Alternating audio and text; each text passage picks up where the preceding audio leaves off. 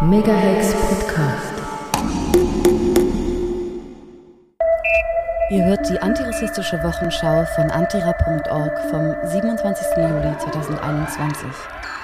Ein widerständiger Rückblick auf eine Woche voller Rassismus. Was ist neu? Erneut Corona im Bunker in Urdorf. In dem unterirdischen Asyllager im ehemaligen Zivilschutzbunker in Urdorf, Zürich, sind zum wiederholten Male Menschen positiv auf Corona getestet worden.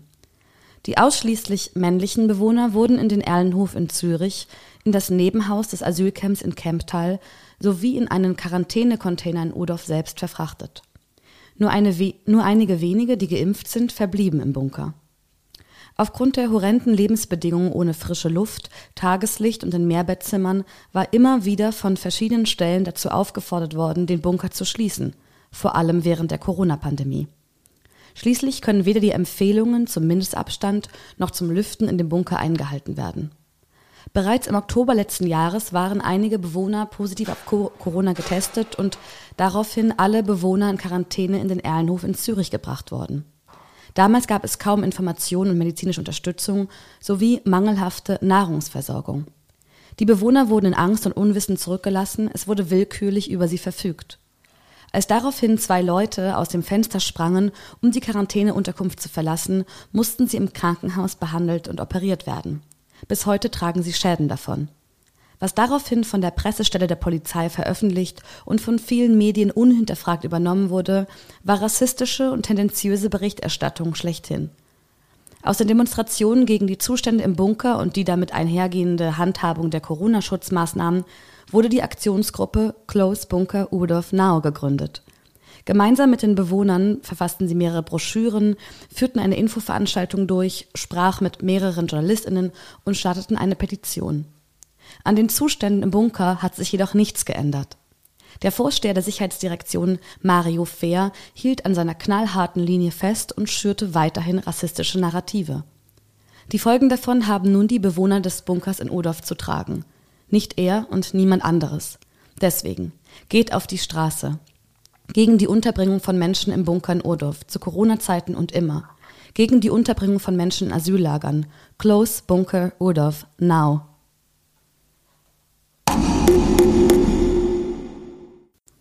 Was geht ab beim Staat? Afghanistan fordert Abschiebestopp von europäischen Staaten. Schweiz zeigt sich unbeeindruckt. Das Staatssekretariat für Migration, SEM, hat vor ein paar Wochen angekündigt, Ausschaffung nach Afghanistan wieder aufzunehmen. Konkret sollen 144 Menschen aus der Schweiz nach Afghanistan zwangsausgeschafft werden. Ob diese Zwangsausschaffung tatsächlich stattfinden werden oder ob es sich lediglich um einen Akt der Einschüchterung seitens des SEM handelt, ist im Moment noch nicht klar. Das SEM gab bis jetzt noch nicht bekannt, wann diese Ausschaffungsflüge durchgeführt werden sollen. Eine solche schwammige Informationspraxis führt verständlicherweise zu einer großen Verunsicherung und Angst unter den direkt betroffenen Menschen.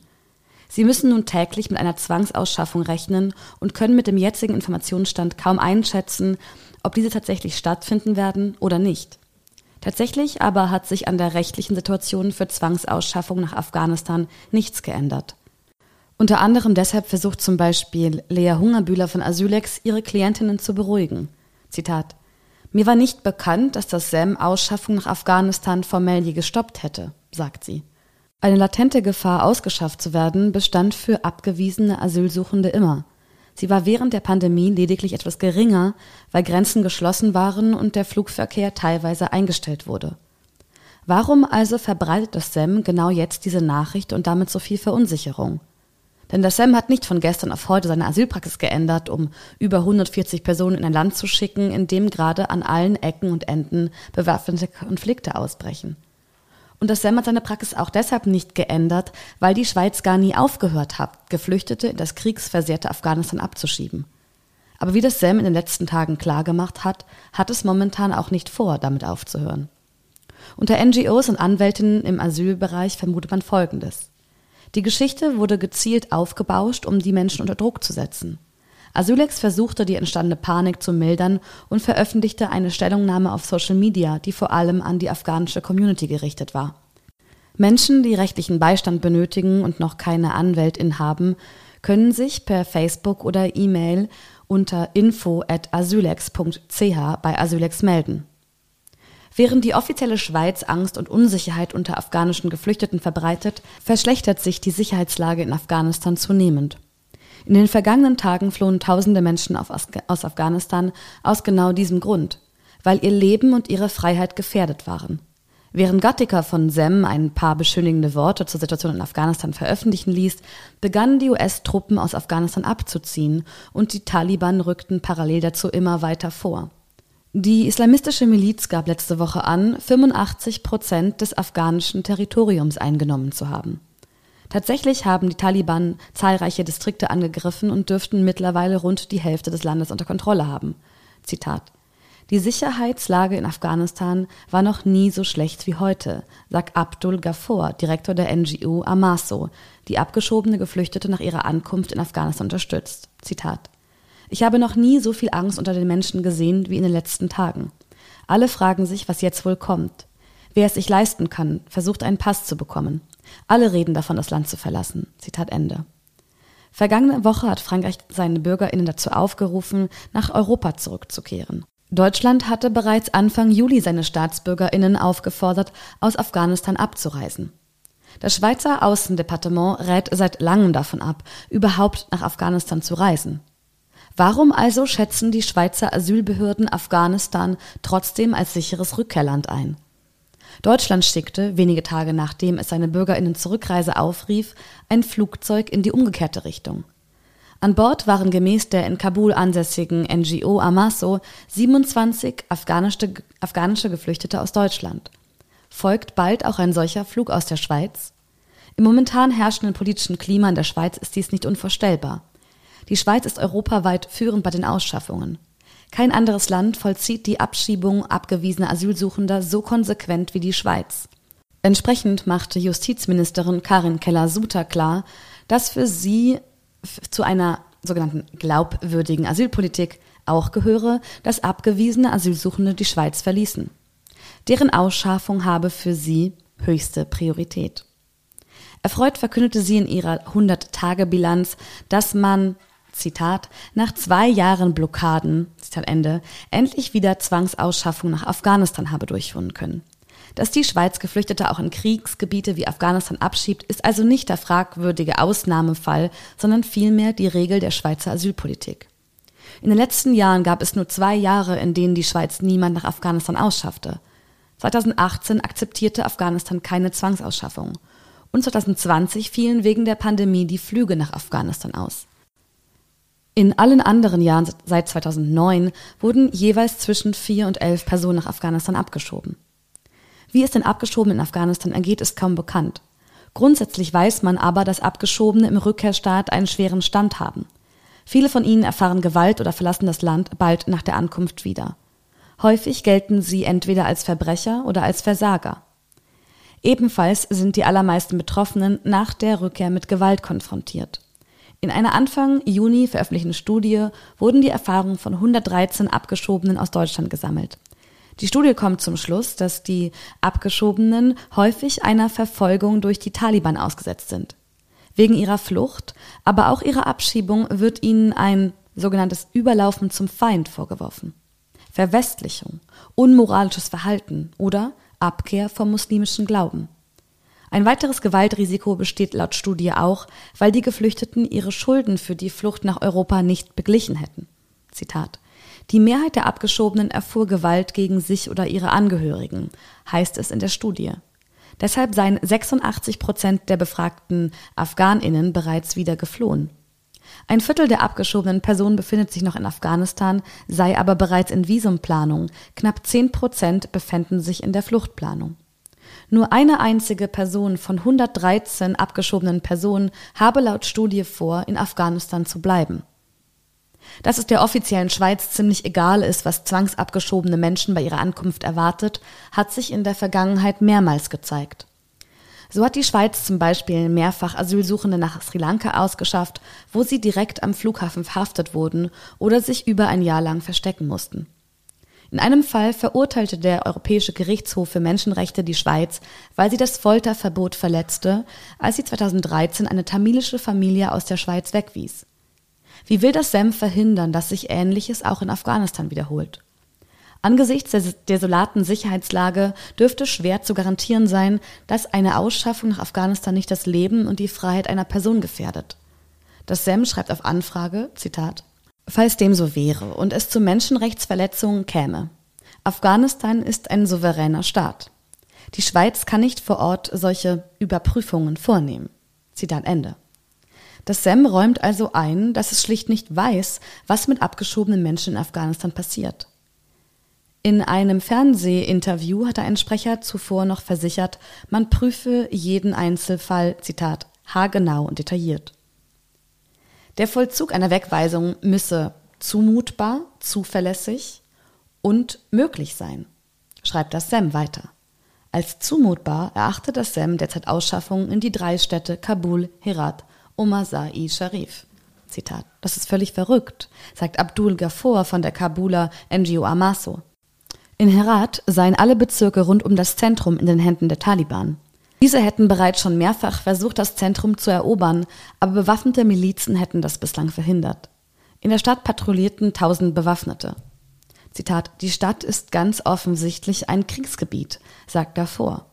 Auch in Masai Sharif sei die Taliban kürzlich vor den Stadttoren gestanden und hätte zu propagandistischen Zwecken Selfies geschossen. Gafur beobachtet das, Zitat, Phänomen, dass europäische Staaten die Städte Kabul, Herat und Masai Sharif als sicher einschätzen, seit einigen Jahren mit Verwunderung. Zitat, es ist ein Märchen, dass Herat oder Masar sicher wären, sagt er. In der jetzigen Lage Menschen nach Afghanistan abzuschieben, heißt ihr Leben aufs Spiel zu setzen. Zitat Ende. Wegen der, Zitat, Gewalteskalation durch die Terrorgruppe der Taliban Zitat Ende, rief die afghanische Regierung Anfang Juli die europäischen Staaten dazu auf, vorläufig aus, auf Zwangsausschaffung zu verzichten. Finnland erklärte, dem Ersuchen Folge zu leisten. Auch Schweden führt bis auf weiteres keine Ausschaffung durch. Deutschland prüft das Anliegen, hält aber weiterhin an den Ausschaffungen fest. Das SEM hingegen lässt sich von der afghanischen Erklärung offenbar nicht beeindrucken. Auf Anfrage schreibt die Migrationsbehörde, Zitat, Vorläufig ändert sich nichts an der aktuellen Rückführungspraxis. Zitat Ende.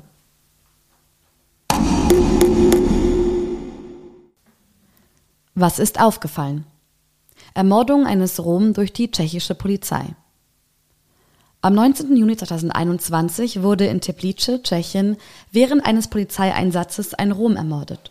Ein Polizist kniet während fast sechs Minuten auf dem Hals des 46-jährigen Stanislav Thomas, welcher sich bereits ab der vierten Minute nicht mehr regte.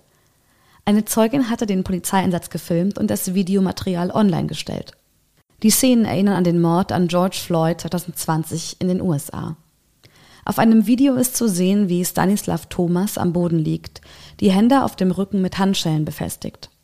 Zwei Polizisten halten ihn am Boden, ein dritter kniet während mehreren Minuten auf seinem Hals und lässt auch dann nicht von ihm ab, als er schon regungslos daliegt. Kurze Zeit später wird er von Rettungskräften für tot erklärt. Bereits 2016 gab es in Tschechien einen ähnlichen Fall polizeilicher Gewalt. Miroslav Demeter wurde während eines Polizeieinsatzes getötet, sein Mörder wurde bis heute nicht verurteilt. Bei beiden Morden versuchte die Polizei sich zu rechtfertigen, indem sie den Opfern Drogenmissbrauch und psychische Instabilität vorwirft. In beiden Fällen wird abgestritten, dass der Polizeieinsatz im Zusammenhang mit dem Tod der Opfer steht, obwohl es eindeutige Videobeweise für das unmenschliche, brutale Vorgehen der Einsatzkräfte gibt. Der einzige Fortschritt seit dem Fall von Miroslav Demeter 2016 ist die größere Medienpräsenz, welche vor allem Protesten in verschiedenen Städten zu verdanken ist. In Templice nahmen rund 500 Roma und Romnia einem Gedenkmarsch teil, im Anschluss liefen sie zum örtlichen Polizeirevier. In Prag wie auch in anderen Städten Europas fanden ebenfalls Proteste statt. Alle mit derselben Forderung, eine unabhängige Aufklärung des Todesfalls. Das European Roma Rights Center organisierte der Familie von Stanislav Thomas einen Anwalt, um die Polizei anzuzeigen. Da die Regierung in Prag jedoch bereits verkündete, dass sie voll und ganz hinter der Polizei stehe und es von ihrer Seite her keine Ermittlungen geben wird, muss leider einmal mehr damit gerechnet werden, dass der Mörder straffrei bleibt. Die Diskriminierung von Roma und Romnia hatte in Tschechien eine lange Tradition. Sie bilden mit rund 300.000 Personen die größte Minderheit des Landes. Ihre Verfolgung begann erstmals im 15. Jahrhundert durch die katholische Kirche und wurde zu einem festen Bestandteil der Geschichte Tschechiens. Im 17. Jahrhundert wurden Roma und Romnia als vogelfrei erklärt, womit der Mord an ihnen straffrei wurde. Im 18. Jahrhundert wurde die Verfolgung größtenteils beendet. Doch weiterhin erfuhren sie Diskriminierung. So wurden sie zum Beispiel zu einem festen Wohnort gezwungen, sie durften ihre Muttersprache nicht mehr sprechen, ihre Kinder wurden ihnen weggenommen und fremdplatziert. Während des Zweiten Weltkrieges wurden rassistische Ideologien dazu missbraucht, sie als minderwertig darzustellen. Die meisten Roma und Romnia in Tschechien, Deutschland und Ungarn überlebten den Zweiten Weltkrieg nicht.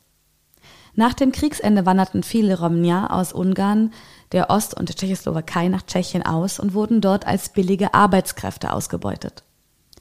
Auch heute hat die Diskriminierung kein Ende gefunden. Es gibt Berichte von verschiedenen Menschenrechtsorganisationen, in denen die Diskriminierung von Roma-Kindern im tschechischen Schulsystem stark kritisiert wird. Immer wieder werden jene Kinder ohne Abklärung auf Sonderschulen geschickt. Sie werden nicht gefördert und haben so keine Chance, aus der Armutsfalle auszubrechen.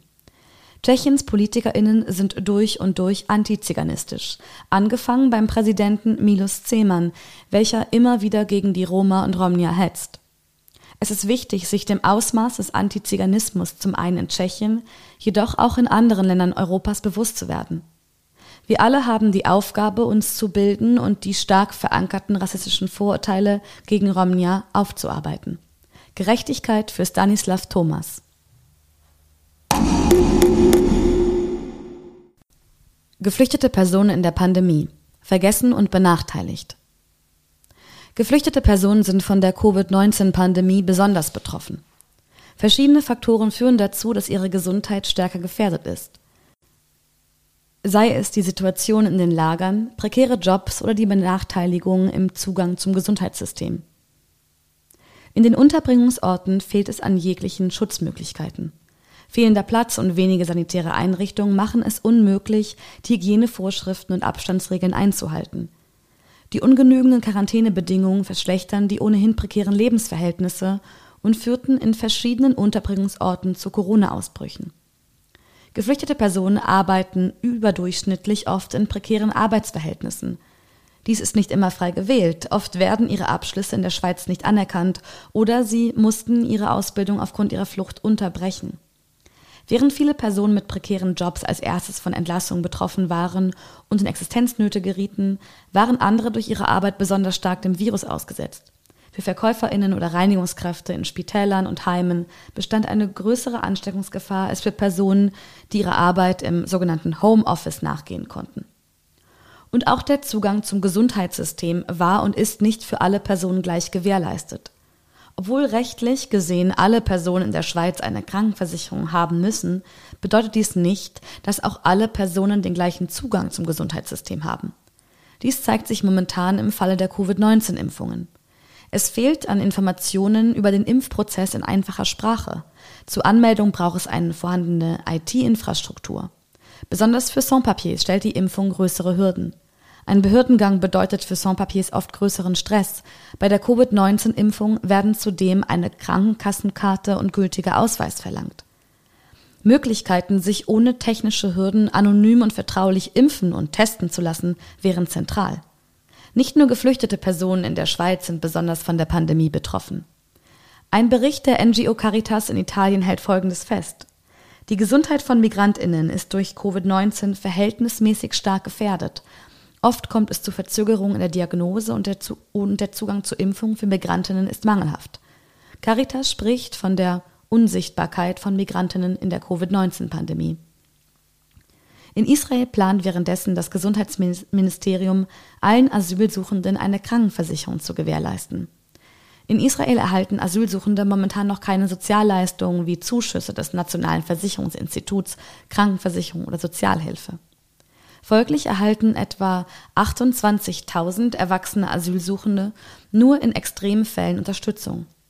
Dies führt dazu, dass Asylsuchende oft ihre Spitalrechnung nicht bezahlen können oder die notwendigen medizinischen Behandlungen gar nicht erst erhalten.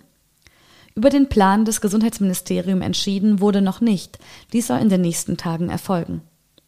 Wie zentral der Zugang zum Gesundheitssystem ist, zeigt die Covid-19-Pandemie deutlich.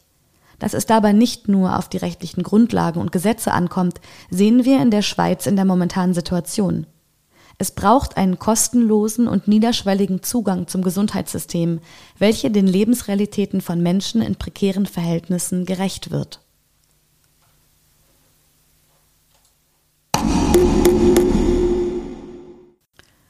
Wo gab's Widerstand? Bustour von Woman in Exile kämpft für Bewegungsfreiheit und Abschaffung aller Lager. Zitat man kann keine Menschen jahrelang in Lager einsperren und behaupten, dass man etwas für sie tut. Man kann Menschen nicht integrieren, die buchstäblich isoliert sind am Rande der Städte oder mitten im Wald, wo viele der Flüchtlingslager liegen, sagt Elizabeth Ngari von der Initiative Women in Exile. Sie ist zusammen mit 40 Frauen und Kindern in, Deut in zehn deutschen Städten unterwegs, um auf die Situation geflüchteter Frauen aufmerksam zu machen. Auf der Tour besuchen sie auch verschiedene Lager, wollen andere Frauen ermutigen und ihre Geschichte öffentlich machen. Die Unterbringung in den Lagern ist unwürdig, belastend und gefährlich. Lange Asylverfahren zwingen viele Menschen, jahrelang in diesen Lagern zu bleiben. Die psychische Belastung durch Angst vor der Abschiebung, Ungewissheit und Isolation ist hoch. Suizide sind ein großes Thema. Durch ihre Abgelegenheit bieten die Lager den BewohnerInnen keinen Zugang zu öffentlicher Infrastruktur, zu Produkten des täglichen Bedarfs, zu sozialen Kontakten und vor allem keinen Schutz. Weder vor körperlicher, psychischer noch sexualisierter Gewalt. Vor zwei Jahren wurde Rita Oyunge in einem brandenburgerischen Lager ermordet. Die Polizei bemühte sich wochenlang nicht um eine Aufklärung. Die Frauen von Women in Exile setzen sich auf der Bustour Jahr für Jahr für ihre Rechte ein und fordern, alle Lager müssen abgeschafft werden. Gedenken an Opfer rechten Terrors. Oslo, Utoya, München, Hanau. Am 22. Juli 2021 jährten sich zwei rechte Terroranschläge. Vor zehn Jahren tötete der rechtsradikale B acht Menschen in Oslo mit einer Autobombe. Danach erschoss er 69 vor allem junge Menschen auf der Insel Utoya, die in einem Ferienlager der Jugendorganisation der Sozialdemokratischen Partei teilnahmen. Vor fünf Jahren erschoss der rechtsextreme S aus rassistischen Motiven Seljuk Kilic, Sabina Sulay, Amela Segashi, Giuliano Josef Kollmann, Chan Leila, Yamant Dimo Zaberja, Sevda Daj, Hussein Daitzik und Janus Roberto Raphael in und um das Olympia-Einkaufszentrum in München. Und am 19. Juli 2021 sind 17 Monate seit dem rassistischen Attentat in Hanau vergangen, bei dem Gökhan Gültekin, Sedat Gürbüz, Said Nisa Hashami, Mercedes Kiapatsch, Hamza Kutovic, Willi Viorel Pon, Fatih Saralchulgu, Ferhat Unvar und Kaloyan Velkov von dem rechtsextremen R ermordet wurden. Es gab mehrere Gedenkveranstaltungen, bei denen Angehörige, Überlebende und PolitikerInnen Reden hielten und dem anhaltenden Rechtsextremismus mahnten. Vor allem die Hinterbliebenen der ermordeten Jugendlichen in München sind enttäuscht. Sie fühlen sich von den PolitikerInnen im Stich gelassen. Erst nach jahrelangem Kampf der betroffenen Familien wurde im Jahr 2019 die Tat nicht mehr als Amoklauf, sondern als rassistisch motiviertes Attentat bezeichnet. Auch in Verfassungsschutzberichten tauchte es bis heute nicht auf. Dabei war Recht, der rechte Terroranschlag in München seit mindestens einem Jahr geplant gewesen. Auf S-Computer befanden sich Dokumente mit rassistischen und gewaltvollen Äußerungen. Im Darknet kaufte er bei einem Neonazi in Marburg eine Waffe und Munition und äußerte sich beim Kauf darüber, Zitat, Kanaken töten zu wollen. Dass er die Tat am fünften Jahrestag des rechten Attentats in Utoya sowie mit der gleichen Waffe wie B verübte, fiel den Ermittlungsbeamtinnen nicht auf bzw. wurde von ihnen ignoriert. In rassistischen, antisemitischen und sexistischen Gaming-Foren tauschte er sich mit Gleichgesinnten aus. So unter anderem mit dem Gründer des Chatforums Anti-Refugee Club, der im Jahr 2019 in New Mexico aus rassistischen Motiven zwei Menschen tötete. Die Vernetzung und Radikalisierung der rechtsextremen Szene im Internet, die dort stattfindende Verherrlichung von rechtem Terror, die Möglichkeit, Waffen innerhalb der Neonazi-Szene zu beziehen. All diese Fakten sprechen gegen die These des Einzeltäters, der Einzeltäterin. Denn rechter Terror passiert nicht isoliert, sondern wächst auf dem Nährboden von struktureller und alltäglicher Diskriminierung und manifestiert sich in rechten Netzwerken. Und letztendlich auch in der Weigerung hinzuschauen, zuzuhören und sich mit Rassismus und rechtsextremen Strukturen auch in Behörden auseinanderzusetzen. Zumindest die Unterstützung der Angehörigen der rassistischen Anschläge in Halle und Hanau, die nach München gereist waren, um Beistand zu leisten, gab leise Zuversicht. Auf der Facebook-Seite der Initiative 19. Februar Hanau war zu lesen, Zitat, Wir, die Angehörigen aus Hanau, sind heute, morgen und auch danach an eurer Seite. Zitat Ende. Und Ismet Tekin aus Halle ließ verlauten, Zitat, Es gibt immer eine Lösung, wenn man zusammensteht, bis sich etwas ändert. Zitat Ende. Hungerstreik von Sans-Papiers in Belgien nach 60 Tagen ausgesetzt. 400 75 Sans-Papiers in Brüssel haben unter Einsatz ihrer Gesundheit und ihres Lebens für ihre Regularisierung protestiert. Nach Gesprächen mit RegierungsvertreterInnen wurde der Hungerstreik vorerst beendet. Der Arbeitskampf der Sans-Papiers begann bereits im Januar, als sich hunderte AktivistInnen zur Union des Sans-Papiers pour la Régularisation zusammenschlossen. Ihre Forderungen eine Reform des Aufenthaltsrechts und einen sofortigen legalen Status aller Aktivistinnen. Dafür haben sie erst die Kirche Saint-Jean-Baptiste au Begnuage im Stadtzentrum von Brüssel besetzt, dann im Februar zwei Universitäten. Seit dem 23. Mai befanden sich 475 Aktivistinnen in den drei Besetzungen in Hungerstreik, seit einer Woche viele von ihnen auch im Durststreik. Der Hungerstreik wurde am Mittwoch nach Gespräch mit Staatsvertreterinnen ausgesetzt. Die Hungerstreikenden hatten einerseits ihre eigene Regularisierung gefordert, andererseits die Entwicklung klarer und dauerhafter Regularisierungskriterien durch die Regierung, die durch eine unabhängige Kommission durchgesetzt werden sollen. Dass man wegen eines Hungerstreiks nicht von seiner politischen Linie abweichen könne, steht für den rechten belgischen Staatssekretär für Migration, Sami Madi, bis zuletzt fest. Was genau nun ausgehandelt wurde, ist nicht bekannt. Madi dementiert, dass man einer kollektiven Regularisierung zugesagt habe. Man werde aber die Einzelfälle wohlwollend prüfen. Sans-Papiers machen etwa einen Prozent der belgischen Bevölkerung aus. Sie leben teilweise schon ihr Leben lang ohne Pass im Land und werden als Billigarbeitskräfte ausgenutzt. In der Corona-Pandemie verloren viele ihren Job und damit ihre Existenzgrundlage. Viele sehen sich nicht als Menschen behandelt, sondern auf ihre Körper als Arbeitsmittel reduziert. Mit diesen Körpern protestierten sie nun, nachdem sie die politischen Ziele mit anderen Protestformen wie Lobbyarbeit, Demonstrationen oder Besetzung nicht erreicht werden konnten. Der Arbeitskampf von Migrantinnen hat in Belgien eine lange Tradition und schon mehrmals ist es gelungen, einmalige Re Regularisierung von Menschen durchzusetzen. Während der ersten Proteste 1999-2000 wurden von 50.000 Anträgen 40.000 dauerhaft bewilligt. Auch in den 2000er Jahren wurden mit Hungerstreiks mehrere Legalisierungen durchgesetzt. Im Jahr 2010 erhielten 10.000, 2011 6.000 einen Aufenthaltstitel. Schon damals war die Kirche Saint-Jean-Baptiste Zentrum des Protestes. Die Protestierenden haben in ganz Europa viele öffentliche Aufmerksamkeit für ihre Situation erregt und zahlreiche UnterstützerInnen gefunden. In vielen Städten gibt es Kundgebungen und Aktionen. Sie betonen, dass die Sans-Papiers nicht, wie von Staatssekretär Mahdi betont, selbst für ihre Situation verantwortlich sind. Vielmehr ist ihr illegalisierter Status Folge einer europäischen Abschottungspolitik, die keine legalen Wege nach Europa mehr offen lässt, sowie eine immer restriktiveren Asylpolitik, die die Erlangung eines offiziellen Aufenthaltstitels behindert. Proteste gegen die Lufthansa, die Abschiebungen verhindern könnte. Die Gruppe No Border Assembly demonstrierte vor der Lufthansa-Zentrale in Berlin. Sie fordert von der deutschen Lufthansa AG, keine Tickets für Abschiebungen zu verkaufen und damit ein Zeichen gegen Rassismus zu setzen. Die Lufthansa beteiligt sich an Ausschaffungen, die von der Ausländerinnenbehörde angeordnet werden, indem sie Abschiebetickets für ganz normale Linienflüge verkauft. 2019 hat die Lufthansa 5.885 Personen ausgeschafft, jede vierte von Berlin aus. 1.764 Personen wurden laut Bundesregierung mit dem sogenannten Hilfsmittel der körperlichen Gewalt abgeschoben. Wir von Antira.org definieren jede Abschiebung als Gewalt. Die Bundesregierung stuft die Informationen, welche Fluggesellschaften Abschiebungen durchführen, seit 2020 als geheimhaltungsbedürftige Tatsachen, in Klammern Verschlusssachen ein.